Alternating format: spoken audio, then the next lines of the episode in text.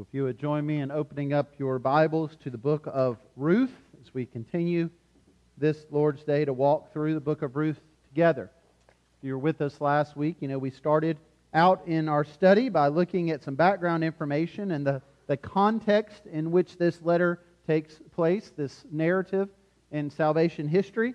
And we talked about how this was during the period of Judges. This is a time uh, between when God had led his people uh, out of Egypt into the promised land. And, and during that time in the promised land, before there were kings in Israel, there was this period of the judges. And during this time, it was a very dark time in the life of God's people.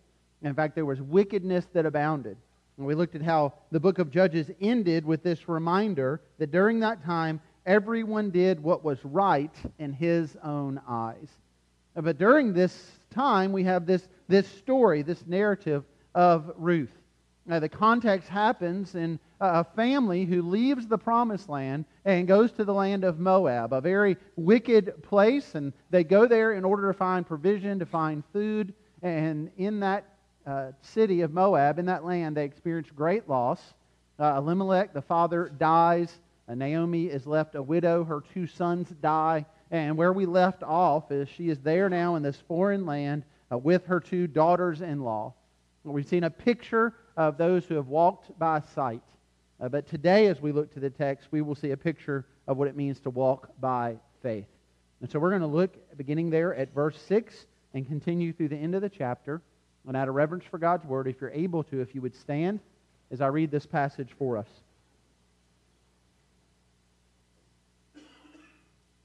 This is what our sovereign creator God says to us through his word today. Uh, speaking of Naomi, it says this, verse 6 Then she, Naomi, arose with her daughters in law and returned from the country of Moab. For she had heard in the fields of Moab that the Lord had visited his people and given them food. So she set out from the place where she was with her two daughters in law, and they went on the way to return to the land of Judah. But Naomi said to her two daughters in law, Go Return each of you to your mother's house. May the Lord deal kindly with you as you have dealt with the dead and with me. The Lord grant that you may find rest, each of you in the house of her husband.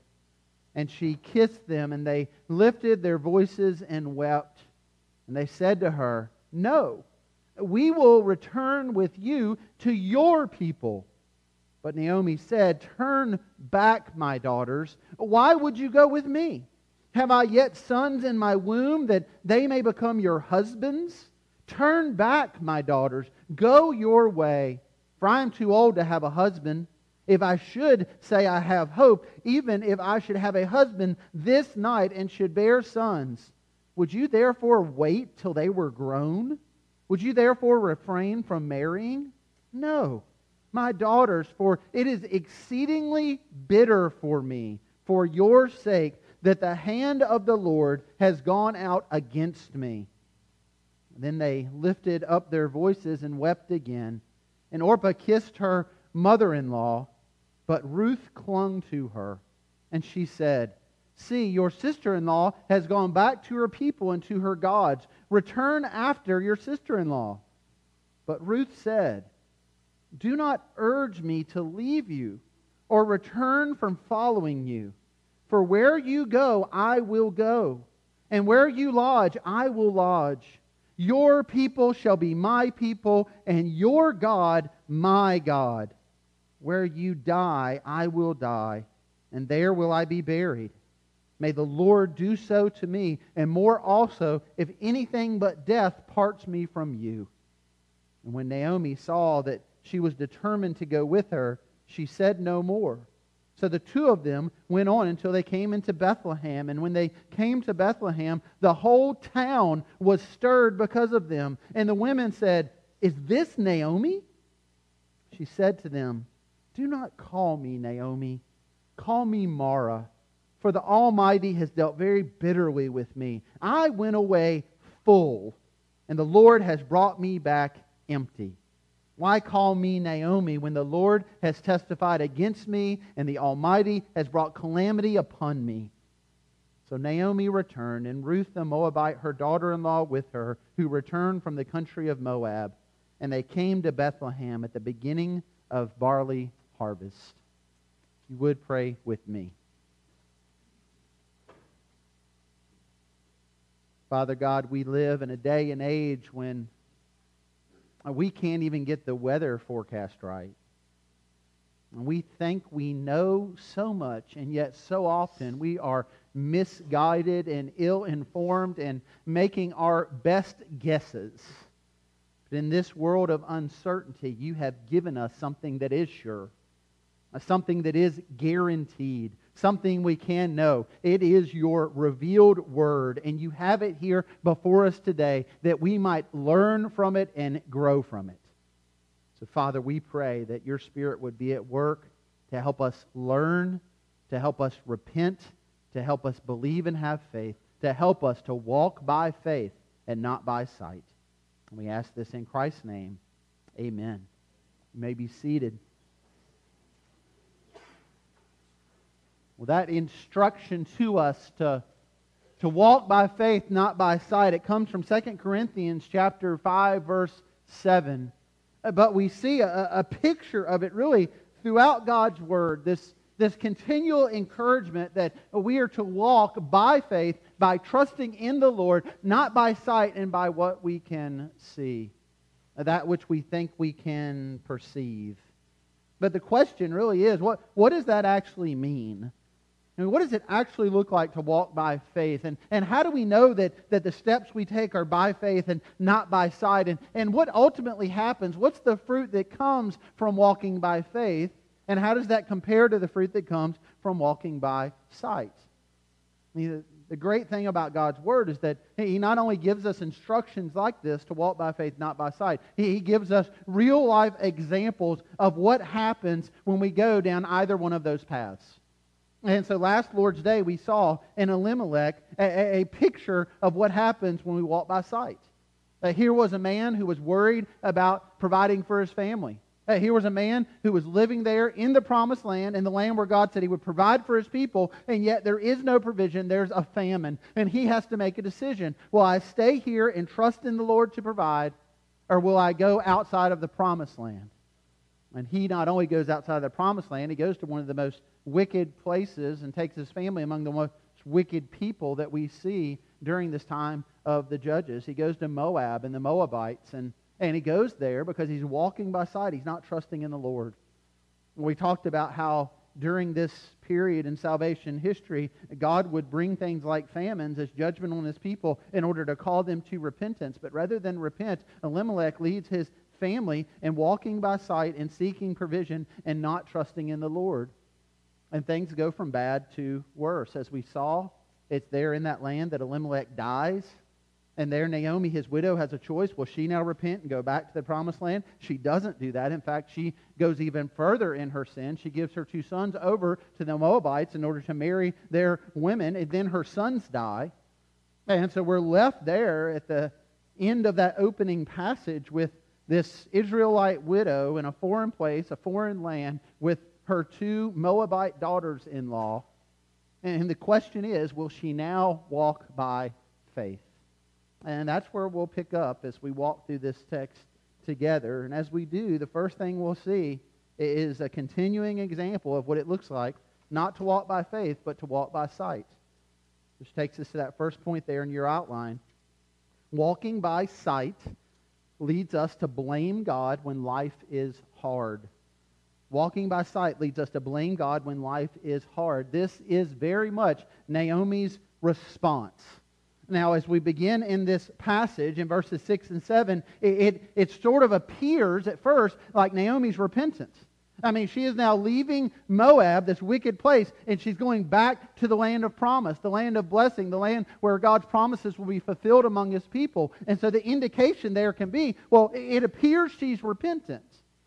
But again, notice the text. Notice why she is going home.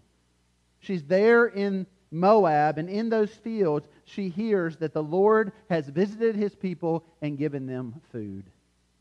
And so the reason that Naomi's going back to Judah is the very reason that she left Judah to begin with.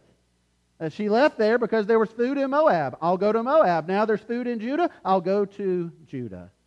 She's very much walking by faith and not by sight. She is indeed not putting her trust here in the Lord. And remember again, famine in the land was a sign of God's judgment on the people. And so the indication here is that, that, that, God's people in Judah have repented, and now he is blessing his people with this harvest, but there seems to be no repentance here in Naomi. And so she's now going to journey back to Judah, and she starts out in this journey taking her daughters in law with her, Orpah and Ruth. But somewhere along the journey, she decides to tell them they shouldn't go, that they should turn and go back to Moab. The question is, why? Why does she give this instruction? Well, there are a couple of options here. The first one, and where the text can tend to lean for some, is that she seems to have a genuine concern about their future. And see, the, the, the culture, the context here among the Israelite people would be that in this situation, her, her sons had died. She had these two daughter in laws who were widows. And, and in that culture, in that context, we've talked about this before, it would have been customary that then they would have married the, the next available son That they would have married essentially who had been before their brother in law. But Naomi makes it clear I don't have any more sons. In fact, she goes on to say, Are you guys going to wait around for me to get married? And even if I could get married, and even if I could have another child, are you going to wait for that child to grow to the point when you can marry them? No, no, you need to go home to the Moabites because if you go back there, you stand a better chance of finding a husband and a family. See, for Ruth and Orpah, that is what blessing looked like in their culture and their context. These women had gotten married, but it appears they had been barren there in Moab. They had no children. And so, what Naomi's saying to them is, I, I, want you to be blessed. I want you then to go home and receive this blessing of finding a husband and ultimately having families. She's essentially saying, There's no hope for me. God's bitter against me. If you go with me to Judah, there's no hope for you either. So, it could be that that's what Naomi's doing. But because we see such a picture with Naomi of walking by sight and not by faith, I'm not so certain that's what she's doing here. I'm not so certain she's really that concerned about Ruth and Orpah. I mean, consider, for example, what she's telling them to do. Later in the text, we see her very clearly say to Ruth, Go back to Moab, as your sister in law did, and go back to those gods.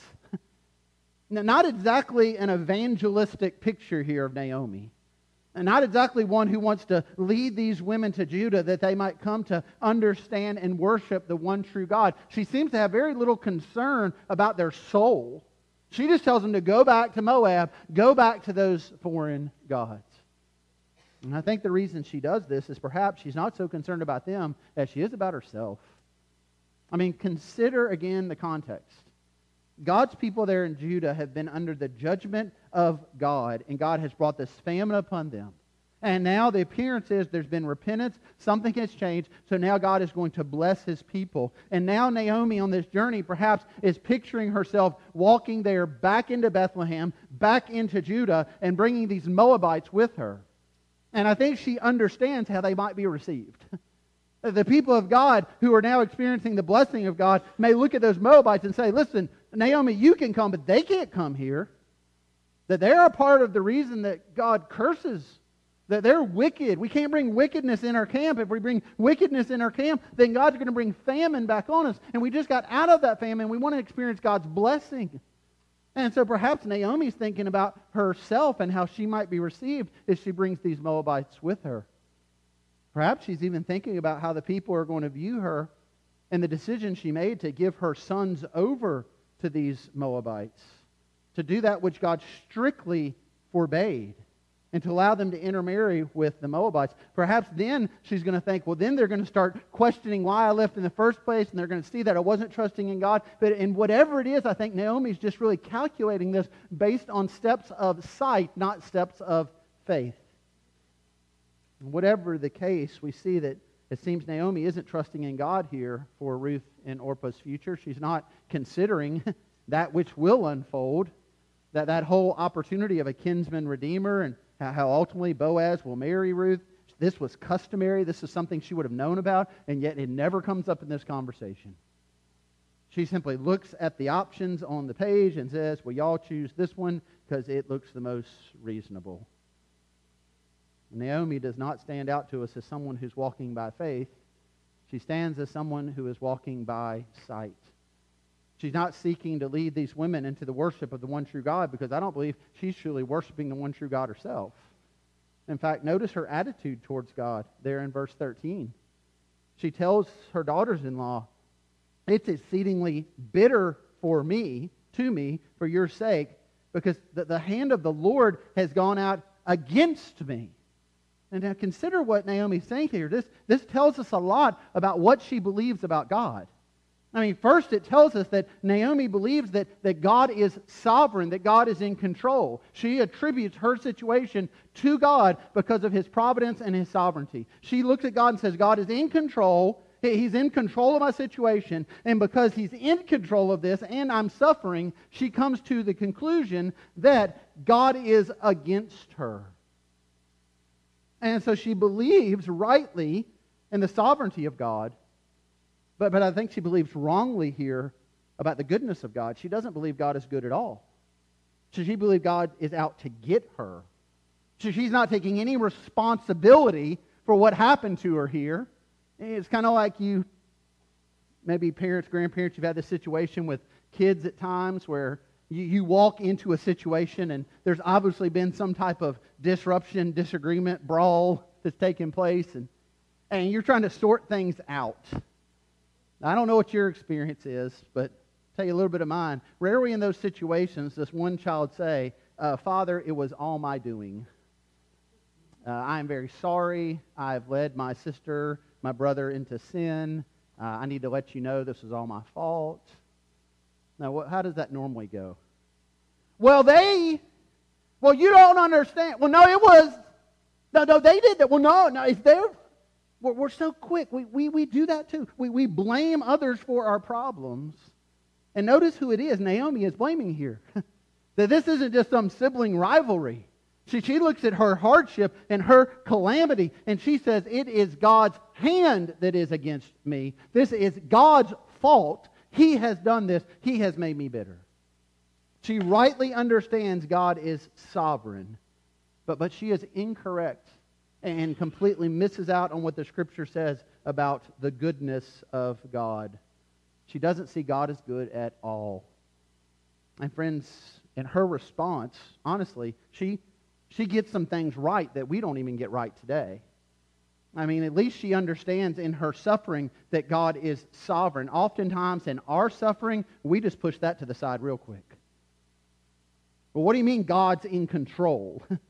Because if God's in control, then I wouldn't suffer. If God's in control, then this bad thing wouldn't happen. So rather than wrestle with the biblical truth and narrative that we see over and over and over again about God's sovereignty, even in our calamity, we just adopt a very emotional based understanding of God. And this is prevalent in our day. Of course, the last couple of decades, it's taken a, a, doctrinal title of open theism. Some of you have heard that term. Uh, open theism is the belief that uh, God is limited in what he knows and limited in what he can do. So when you're suffering, well, God didn't know you were going to suffer because God would have done something to keep you from suffering. When, when hard times hit, well, well, God is mourning with you. God, God had no idea that was coming. And so what it does is it, it just lowers the biblical understanding of who God is in order to make it more palatable to us today. So rather than basing what we believe about God, about God's Word, we base what we believe about God based on our experience and that which makes us feel better. So Naomi had better theology than many of us in her suffering because at least she got that part right that God is sovereign we see throughout the scripture God is Lord over life and of death. God, God is in full control. And that's why I believe Naomi wrestled with this other part and why we wrestle with it if we get that part right of, well, then how can God be good? I mean, this is the question of the problem of suffering. If God really loves us and God is for us, then why do bad things happen to us? If God is sovereign, then he can't be good because if he's good, well, he wouldn't let this happen, would he? And this is where Naomi goes. She says, Well, he's sovereign, but he's not good. So she blames him for her problems. And what she misses here, and what we so often miss in our suffering and our trials, is the picture that we have throughout the Scripture that God indeed is sovereign and God indeed is good. And there are times that God is working in such a way that we may not be able to fully grasp it or comprehend it, but ultimately, ultimately, it is for His glory. And He is still good in the midst of our pain. He does not abandon us in the midst of it. And He's still there and He's still sovereign. We see a beautiful picture of this in Genesis chapter 50. When we walked through this book years ago, perhaps you remember very clearly this scene at the end of Genesis where you have Joseph, who Joseph, I mean, if there was ever anybody in the scripture who'd experienced loss, I don't know what your sibling rivalries have been like, but his siblings threw him in a pit and they wanted to kill him. But they decided instead of killing him, they'd just sell him into slavery. And then once he's sold into slavery, God's hand's still on him and he's blessing him, and yet he is betrayed, he is lied about, he is falsely imprisoned. All these terrible, terrible things happened to Joseph. If anyone had a reason from the world to shake their fist at God and say, God, you have done this to me, God, I am bitter towards you, it would have been Joseph. But there's that scene at the end of Genesis where now God has used all of this to bring Joseph into a position of prominence and of power through which he's actually going to save the people of God from famine, including his own siblings who had sought to put him to death. And there's this scene at the end of Genesis where now his father has passed, his brothers stand before him, and they're confident he's going to kill us now. He's going he's going to bring out his vengeance on us. He's just been waiting for the day. And this is what Joseph says to them As for you, you meant evil against me, but God meant it for good, to bring it about that many people should be kept alive, just as they are today. Well, we see in this passage a, a picture of how, in the midst of pain and trial and suffering, God is sovereign and God is good. But we are tempted when we suffer not to see good, God as good at all. Because we are tempted in our suffering to walk by sight and not by faith. I mean, consider your own trials and hardships. Do, you look to these things and do you see them as part of God's plan? Do you believe that God is sovereign over your suffering? See, that, that is the message of the book of Ruth. That, that God is providentially in control of these things. And even when the bottom's falling out, and friends, listen, this goes beyond famine. There are people dying here. There, there are wicked things happening here. And yet, the big picture we see when we're, we can step back, we can look from beginning to end, and we can see how, how God is working in the midst of all of this to bring about His good purposes and to bring about His plan. God's not only in control when something good happens, He's in control when pain and suffering happen. But we don't see that if we're just focused on ourselves. And oftentimes in our hardship and our pain, that, that is our temptation, is to focus on, well, this isn't how I thought it would be. My needs aren't being met. Life is hard. Therefore, I, I don't know that God is good. And that's where we see Naomi. But notice she's not the only one in this chapter. We see here the tale of another widow, of Ruth. And what we see in her is one who, rather than walking by sight, though she had every reason to, uh, God works in such a way that she is the example of the one who walks by faith. Which brings us to that second point there in your outline. Walking by faith then leads us to trust in God when life is hard. It leads us to trust in God when life is hard. So rather than shaking our fist at God and blaming God in the midst of our hardship, when we walk by faith, that leads us to trust in Him and His plans and His goodness. That's not what Naomi did. But notice what Ruth does. And again, as you notice that, consider Ruth was in the midst of a hardship too. Orpah was in the midst of a hardship too. That these two women had abandoned their people in order to marry these foreigners. That these foreigners who come into their land to, to feast off of their wealth, who left their land of famine, these, these foreigners who years before uh, the, the Ruth's family had sought to curse them, had withheld provision from them. Ruth and Orpah probably were then considered to be outsiders among their own people because they had married these foreign Israelites. And then after marrying them, they were barren, that they weren't able to have children. Perhaps the family and friends around them were looking at them and saying, Look, now, you are definitely cursed. You, you shouldn't have married these people and, and their false gods they worshiped. You just should have stayed among your own, the Moabites. And now the gods have judged you.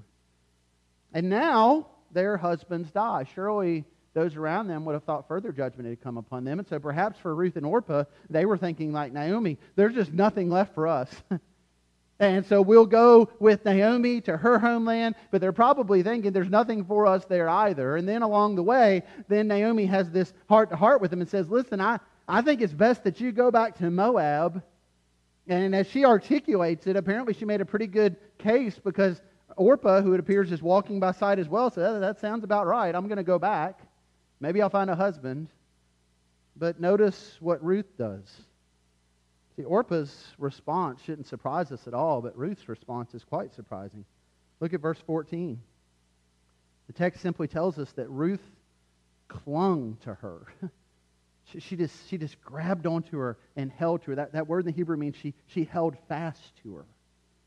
And what the writer here is helping us to see is something that goes far beyond some type of physical embrace. But because this term was reserved in the scripture for the relationship that the Israelite people had to God, this was the instruction that God gave through Moses to the people over and over again of what they were to do in reference to God. That they were to cling to God, that they were to hold fast to God. And Moses says it this way in Deuteronomy 13:4, "You shall walk after the Lord your God and fear him and keep his commandments and obey his voice, and you shall serve him and hold fast to him."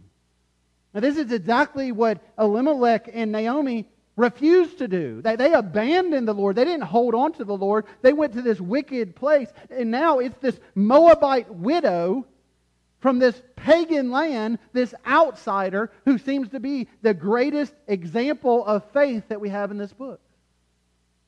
That's why it's the book of Ruth, not the book of Naomi, not the book of Elimelech. It's Ruth who exercises this faith. And notice what she says, verse 16. Ruth said, Don't urge me to leave you or return from following you. For where you go, I will go, and where you lodge, I will lodge, and your people shall be my people, and your God my God. We recognize these words because we occasionally hear them in wedding ceremonies, see them on plaques and, and walls of people's homes, oftentimes pointing towards their marriage. And yet, this has nothing to do with marriage. I mean, the marriage will come between Ruth and Boaz, but Ruth, Ruth doesn't say this to Boaz. Boaz doesn't say this to Ruth. This is in the context of a marriage ceremony. That this is in the context of, of Ruth expressing to her mother in law, I am going to be devoted to you, and moreover, I'm going to be devoted to the God of your people. That this passage is in the context of Ruth's conversion. She is pledging her loyalty to Naomi, but even more, she's pledging her loyalty to Naomi's God. Even though Naomi and Elimelech before her had done a terrible job modeling what faith looked like, Ruth here is placing her faith in the one true God. The question is, how did she even know to do this? I mean, her mother in law, again, was no evangelist. She was telling her, well, just go back and worship these other gods like your sister in law is doing. It doesn't seem her concern was for Ruth to really worship the one true God. The question then is how, how did Ruth know about the covenant God had with his people? How did she know about the promises of God? And I think the likelihood is that, that Ruth had heard these stories all her life about the God of Israel. I mean, again, consider what's happened here historically. The, the people of God experienced these miraculous wonders in Egypt through which God led them out of Egypt. He literally parted the waters of the Red Sea. And they walked through on dry ground. And then, as they are going there to the promised land, generations later, you have people like Rahab in Joshua chapter 2 saying, I've heard about God and what he's done. I've heard about your God and how he parted the waters of the Red Sea and how he delivered his people and how he conquered his enemies. I want to worship this God that you serve. And I think, much like Rahab, Ruth had heard these stories. Even though her in laws had failed her to share this story and to model this faith, she had heard it. And now, as she is moving towards the land of promise, she places her faith in the God of promise. See, when life was hard for Ruth, she trusted in the Lord. And the context here of what she says is even that, that she is praising God in the midst of her hardship. Let's think about that for a second. When, when you experience hardship, do you, do you praise God?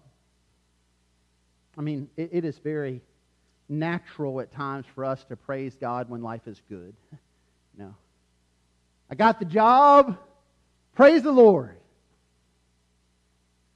Cancer free. Praise the Lord. Man, the, the floodwaters came right up to the front step, but they never came in the house. Praise the Lord. That the business deal worked out. The kids are doing great. Praise God. It is rather easy at those times to praise the Lord. But what about when you lose the job? What about instead of being cancer free, you hear that the cancer has spread? What about when the floodwaters just wash it all away and you sit by and you watch a storm destroy everything that you've worked hard to build? Well, what about when the business deal doesn't work out and the business just collapses? Or, or what about just those days when you go out to start the car and the battery's dead, and then you get the battery started and the tire's flat, and then you get down the road and you hear some noise and the car just stops working and then you go home that night and the dishwasher's flooded the kitchen and, and this kid's sick and that kid's sick and it's just it's just these little things that in and of themselves they're not huge but it's just one thing after another after another. And then those things just pale in comparison to when you experience just overwhelming devastating loss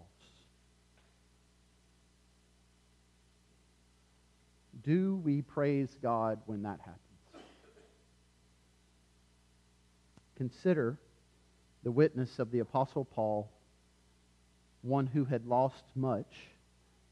And we see his testimony over and over again of being physically beaten to the point of near death and, and experiencing hunger and famine and loss and shipwreck and imprisonment.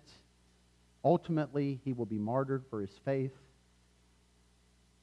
This is what he writes in 2 Corinthians chapter 4, beginning in verse 16. So we do not lose heart. isn't, that, isn't that a great way to say it? Yourself, listen, don't lose heart. He doesn't say, turn that frown upside down. He doesn't say, fake it till you make it. He says, don't lose heart though our outer self is wasting away. You, you ever feel like that? It just, it hurts. Just wasting away. Maybe it's not you. Maybe it's somebody you love. You're, they're just, it's just wasting. And you see the effects of the fall and aging and all that. It's just wasting away. Says, don't lose heart. Though our outer self is wasting away, our inner self is being renewed day by day for this light, momentary affliction I mean, that, that's how Paul refers to all these things he had experienced. All the sickness, all the death, all the turmoil, all the danger. He says this light, momentary affliction is preparing for us an eternal weight of glory beyond all comparison. As we look not to the things that are seen, but to the things that are unseen. How, how do you look to something you can't see. That's what it means to walk by faith. Paul says you're not, you're not calculating the numbers here. You're not, you're not looking at the odds. You're not, you're not watching these things that you can tangibly check off on a list. No, you, you, are, you are putting your faith in a God you don't see. And this is foolishness to the world around you, but you are holding on to the eternal hope of the glory that lies ahead. And when you do that, then all this pain and hardship and loss, it pales in comparison. Then he can say this is a light momentary affliction for moments. Let me ask a question to those of you in this room who are in the second half of life. Do you remember how heartbroken you were when you were eight years old and that boy or girl wouldn't go out with you? Do you remember how devastating it was in third grade to get an F on that test? Do you remember what it was when you were a young child to think the whole world was over? And now you look back on those things, and what do you do? I'm guessing you don't go home today and stare at a blank wall and lament that spelling test. You probably look back on it and think, if I knew then what I know now. And I can't help but think perhaps one day in glory, we will look back at, at devastating hardship, at just overwhelming pain and loss. And maybe in that moment we will say, I wish I knew then what I experience now. And the good news of the Christian life is we can know it now when we walk by faith and when we trust in God. That can lead us in our moments of hardship, like Ruth, to say to Naomi, Naomi, this God that you've done a miserable job following, I want him to be my God. And in the midst of my pain and suffering, I want to trust in him. And I believe Ruth said this because she understands something that I don't think Naomi fully understood at this point. And it's this that third point in your outline. I think Ruth understood that God is at work in our hard times to accomplish his good plan. God is at work in our hard times to accomplish his good plan. So Naomi, Naomi returns to Bethlehem with her daughter in law Ruth, and, and notice the response of the women.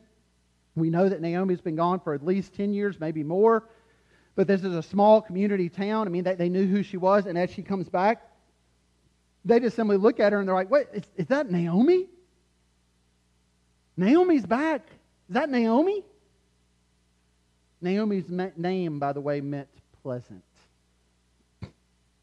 But notice what she says to them. Don't call me Naomi. What is she saying? I, there is nothing pleasant about my life now. Call me Mara. Mara means bitter. She said, I, I, am not pleasant. I am bitter. And more so, God has dealt bitterly with me. The Almighty, she says, has dealt very bitterly with me. I went away full. She didn't, but that's what she says. She went away in famine and starving. But notice how she's kind of reinventing this along the way because she's blaming God for everything. I went away full, and the Lord's brought me back empty. Why call me Naomi when the Lord has testified against me? The Almighty has brought calamity upon me.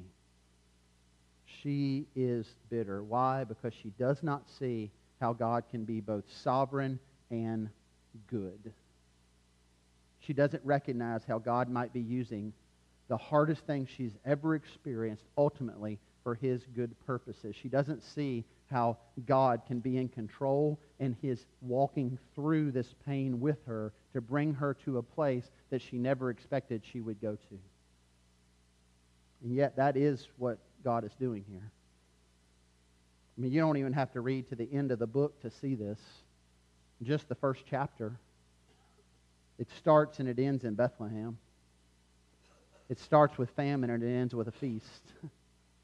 But then you read till the end, and what do you see? Turn there with me.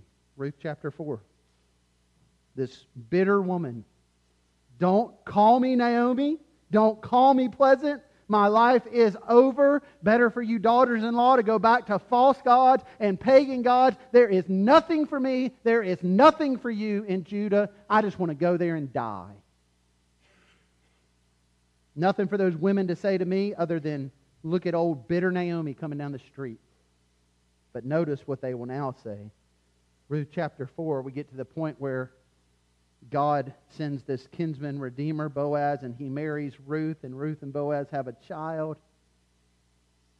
And then Naomi sits, verse 16, with that child, her grandchild. Then Naomi took their child, took the child and laid him on her lap and became his nurse. And the women of the neighborhood, listen, they're not naming Naomi now. Look, they gave him a name, saying, a son has been born to Naomi. God has blessed Naomi. God has continued this line. God has given her an heir. This is nothing like what she thought she would experience. But even in her lack of faith, God was at work. And then continue. They named him Obed. He was the father of Jesse, the father of David, David who would reign as the great king of Israel. That, that land that they left and abandoned because of famine, one day their heir, David, would rule from there.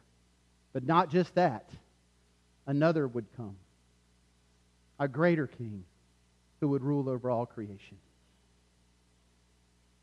Pastor John Piper says it this way, and I'll, I'll leave you with this, with this, this picture we see of the goodness of God in the midst of this. Who would have imagined that in the worst of all times, the period of the judges, God was quietly moving in the tragedies of a single family to prepare the way for the greatest king of Israel. But not only that, he was working to fill Naomi and Ruth and Boaz and their friends with great joy. If anything has fallen in on you to make your future look hopeless, learn from Ruth that God is right now at work for you to give you a future and a hope. Trust Him. Wait patiently. And the ominous clouds that are big with mercy will break with blessing on your head. God is at work, friends. He is sovereign, and He is good. May we put our trust in Him. If you would stand together as I pray for us.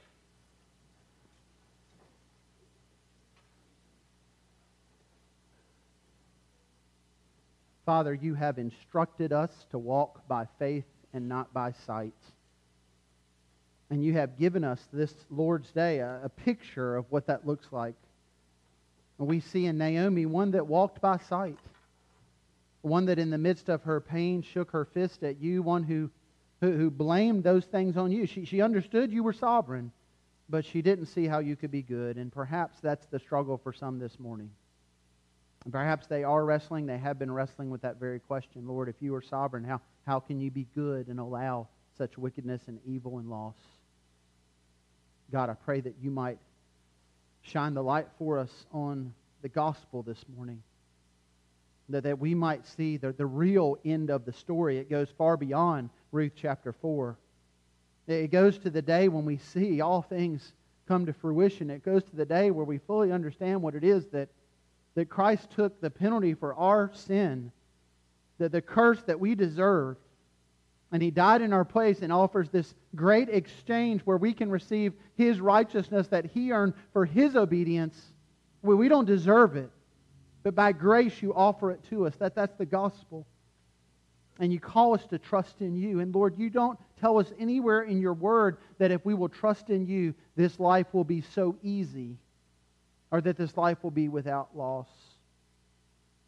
Rather, you tell us, Lord, that in the midst of our loss, you are right there with us. And you are leading us to the day when there is no more loss.